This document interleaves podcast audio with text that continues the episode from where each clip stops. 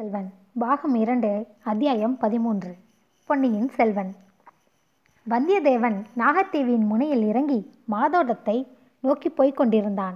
அதே சமயத்தில் அனிருத்த பிரம்மராயரும் ஆழ்வார்க்கடியானும் சாம்ராஜ்ய நிலைமையை பற்றி விவாதித்து கொண்டிருந்த அதே நேரத்தில் குந்தவை தேவியும் கொடும்பாலூர் இளவரசி வானதியும் அம்பாரி வைத்த ஆணை மீது ஏறி தஞ்சை நகரை நெருங்கி கொண்டிருந்தார்கள்.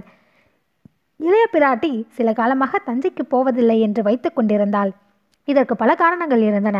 தஞ்சையில் அரண்மனை பெண்டிர் தனித்தனியாக வசிக்கும்படியாக போதிய அரண்மனைகள் இன்னும் உண்டாகவில்லை. சக்கரவர்த்தியின் பிரதான அரண்மனையிலேயே எல்லா பெண்டிரும் இருந்தாக வேண்டும். மற்ற அரண்மனைகளை எல்லாம் பழுவேட்டரிகர்களும் மற்றும் பெருந்தனத்து அரசாங்க அதிகாரிகளும் ஆக்கிரமித்து கொண்டிருந்தார்கள். பழையாறையில் அரண்மனை பெண்டிர் சுயேட்சையாக இருக்க முடிந்தது. விருப்பம் போல் வெளியில் போகலாம் வரலாம். ஆனால் தஞ்சையில் வசித்தால் பழுவேட்டரர்களின் கட்டுப்பாடுகளுக்கு உட்பட்டு தீர வேண்டும். கோட்டைக்குள்ளும் அரண்மனைக்குள்ளும் இஷ்டம் போல் வருவதும் போவதும் இயலாத காரியம். அம்மாதிரி கட்டுப்பாடுகளும் நிர்பந்தங்களும் இளைய பிராட்டிக்கு பிடிப்பதில்லை. அல்லாமலும் பழுவூர் இளையராணியின் செருக்கும் அவளுடைய அகம்பாவ நடத்தைகளும் குந்தவை பிராட்டிக்கு மிக்க வெறுப்பை அளித்தன.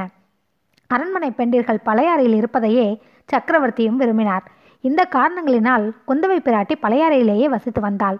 உடம்பு குணமில்லாத தன் அருமை தந்தையை பார்க்க வேண்டும், அவருக்கு பணிவிடை செய்ய வேண்டும் என்ற ஆர்வத்தையும் கட்டுப்படுத்தி கொண்டிருந்தாள்.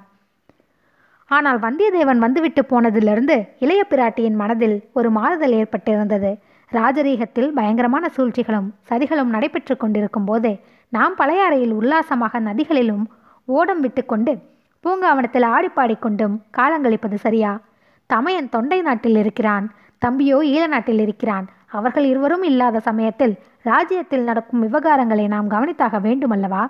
தலைநகரில் அவ்வப்போது நடக்கும் நிகழ்ச்சிகளை அந்தரங்க தூதர்கள் மூலம் அறிவிக்க வேண்டும் என்று தமையன் ஆதித்த கரிகாலன் கேட்டுக்கொண்டிருக்கிறானே. பழையாறில் வசித்தால் தஞ்சையில் நடக்கும் காரியங்கள் எப்படி தெரிய வரும்? வந்தியத்தேவன் அறிவித்த செய்திகளோ மிக பயங்கரமாக இருந்தன. பழுவேட்டரையர்கள் தங்கள் அந்தஸ்துக்கு மீறி அதிகாரம் செலுத்தி வந்தது மட்டுமே இதுவரையில் இளைய பிராட்டிக்கு பிடிக்காமல் இருந்தது. இப்போதோ சிம்மாசனத்தை பற்றியே சூழ்ச்சி செய்ய ஆரம்பித்து விட்டார்கள். பாவம், அந்த பரமசாது மதுராந்தகனையும் தங்கள் வலையில் போட்டுக்கொண்டார்கள். சோழ நாட்டு சிற்றரசர்களையும் பெருந்தரத்து அதிகாரிகள் பலவரையும் தங்கள் வசப்படுத்தி கொண்டார்கள். எந்த நேரத்தில் என்ன நடக்குமோ தெரியாது. இவர்களுடைய சூழ்ச்சியும் வஞ்சனையும் துராசையும் எந்த வரையில் போகும் என்று யார் கண்டது? சுந்தர சோழரின் உயிருக்கு உலை வைத்தாலும் வைத்து விடுகிறார்கள். மாட்டார்கள் என்று எப்படி சொல்ல முடியும்? சக்கரவர்த்தியின் புதல்வர்கள் இருவரும் இல்லாத சமயத்தில் அவருக்கு ஏதாவது நேர்ந்து விட்டால் மதுராந்தகனை சிம்மாசனத்தில் ஏற்றி வைத்து விடுவது எளிதாயிருக்கும் அல்லவா? இதற்காக என்ன செய்தாலும் செய்வார்கள். அவர்களுக்கு யோசனை தெரியாவிட்டாலும் அந்த ராட்சசி நந்தினி சொல்லிக் கொடுப்பாள். அவர்கள் தயங்கினாலும் இவள் துணிவூட்டுவாள். ஆகையால் தஞ்சாவூரில் நம் தந்தையின் அருகில் நாம் இருப்பதே நல்லது. சூழ்ச்சியும் சதியும் எதுவரைக்கும் போகின்றன என்று கவனித்து கொண்டு வரலாம். அதோடு நம் அருமை தந்தைக்கும் ஆபத்து ஒன்றும் வராமல் பார்த்து கொள்ளலாம். சாதுவாகிய மதுராந்தகனை ஏன் இவர்கள் சிம்மாசனத்தில் ஏற்ற பார்க்கிறார்கள்? தர்ம நியாயமுறைக்காகவா? இல்லவே இல்லை.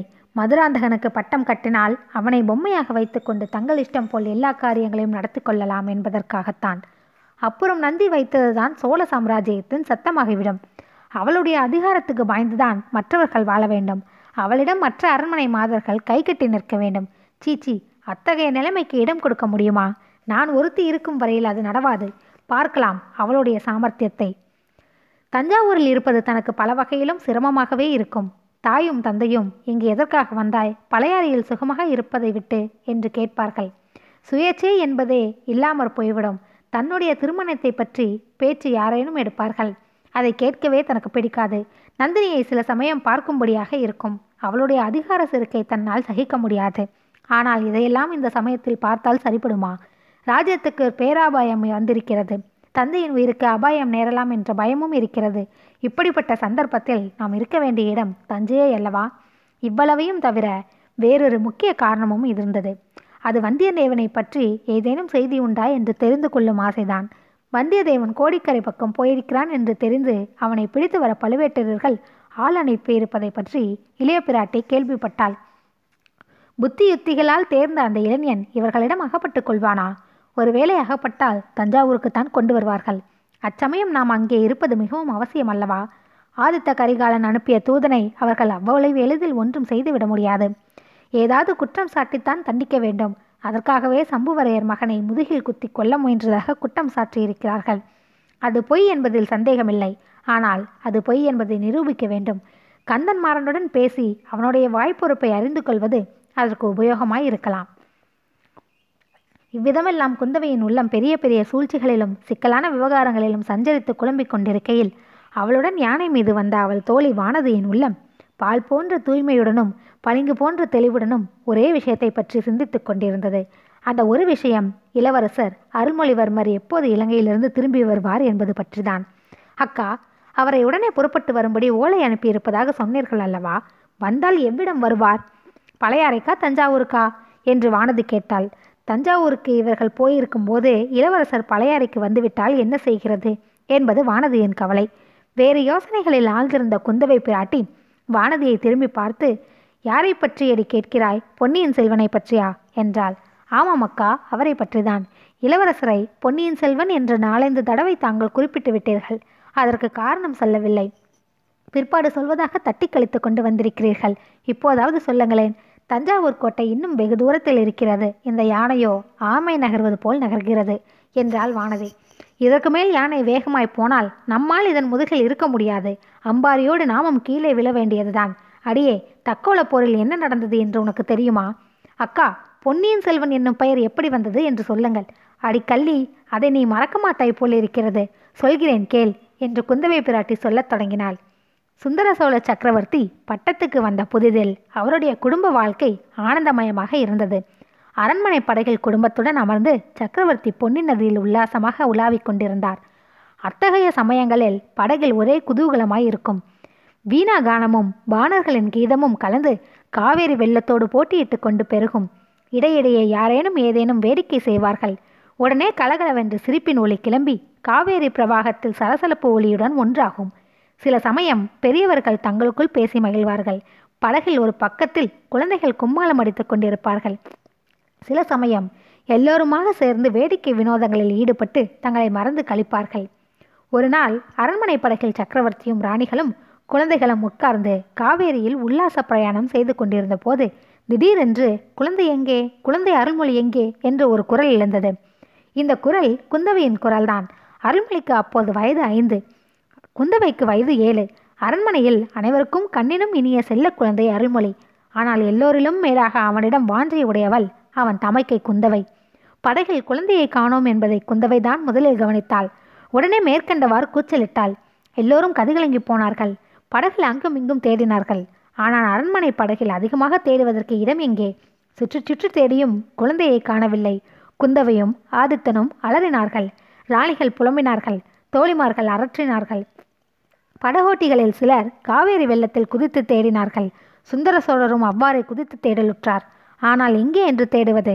ஆற்று வெள்ளம் குழந்தையை எவ்வளவு தூரம் அடித்து கொண்டு போயிருக்கும் என்று யார் கண்டது? குழந்தை எப்போது வெள்ளத்தில் விழுந்தது என்பதுதான் யாருக்கு தெரியும்? நோக்கம், குறி என்பது ஒன்றுமில்லாமல் காவேரியில் குவித்தவர்கள் நாலாபுரமும் பாய்ந்து துளாவினார்கள். குழந்தை அகப்படவில்லை. இதற்குள் படகில் இருந்த ராணிகள் தோழிமார்களில் சிலர் மூர்ச்சி போட்டு விழுந்து விட்டார்கள். அவர்களை கவனிப்பார் இல்லை. உணர்ச்சியோடு இருந்த மற்றவர்கள் ஐயோ என்று அழுது புலம்பிய சோகக்குரல் காவேரி நதியின் ஓங்கார குரலை அடக்கி கொண்டு மேலெழுந்தது. நதிக்கரை மரங்களில் வசித்த பறவைகள் அதை கேட்டு திகைத்து மோனத்தில் ஆழ்ந்தன. சட்டென்று ஒரு அற்புத காட்சி தென்பட்டது. படகுக்கு சற்று தூரத்தில் ஆற்று வெள்ளத்தின் மத்தியில் அது தெரிந்தது. பெண்ணுருவம் ஒன்று 2 கைகளிலும் குழந்தையை தூக்கி பிடித்து கொண்டு நின்றது. அந்த மங்கையின் வடிவம் இடுப்பு வரையில் தண்ணீர் மறைந்திருந்தது. அப்பெண்ணின் பொன்முகமும் மார்பகமும் தூக்கிய கரங்களும் மட்டுமே மேலே தெரிந்தன. அவற்றிலும் பெரும் பகுதியை குழந்தை மறைத்து கொண்டிருந்தது. எல்லோரையும் போல் சுந்தர சோழரும் அந்த காட்சியை பார்த்தார். உடனே பாய்ந்து நீந்தி அந்த திசையை நோக்கி சென்றார். கைகளை நீட்டி குழந்தையை வாங்கி கொண்டார். இதற்குள் படகும் அவர் அருகில் சென்று விட்டது. படகில் இருந்தவர்கள் குழந்தையை சுந்தர சோழரிடமிருந்து வாங்கி கொண்டார்கள். சக்கரவர்த்தியையும் கையை பிடித்து ஏற்றி விட்டார்கள். சக்கரவர்த்தி படகில் ஏறியதும் நினைவற்று விழுந்து விட்டார். அவரையும் குழந்தையையும் கவனிப்பதில் அனைவரும் ஈடுபட்டார்கள். குழந்தையை காப்பாற்றி கொடுத்த மாதர்சி என்னவானாள் என்று யாரும் கவனிக்கவில்லை.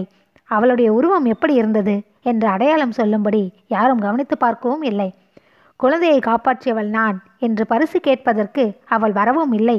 ஆகவே காவேரி நதியாக தெய்வந்தான் இளவரசர் அருள்மொழிவர்மனை காப்பாற்றி கொடுத்திருக்க வேண்டும் என்று அனைவரும் ஒருமுகமாக முடிவு கட்டினார்கள். ஆண்டுதோறும் அந்த நாளில் பொன்னி நதிக்கு பூஜை போடவும் ஏற்பாடாயிற்று. அதுவரை அரண்மனை செல்வனாயிருந்த அருள்மொழிவர்மன் அன்று முதல் பொன்னியின் செல்வனானான். அச்சம்பவத்தை அறிந்த அரச குடும்பத்தார் அனைவரும் பெரும்பாலும் பொன்னியின் செல்வன் என்றே அருள்மொழிவர்மனை அழைத்து வந்தார்கள்.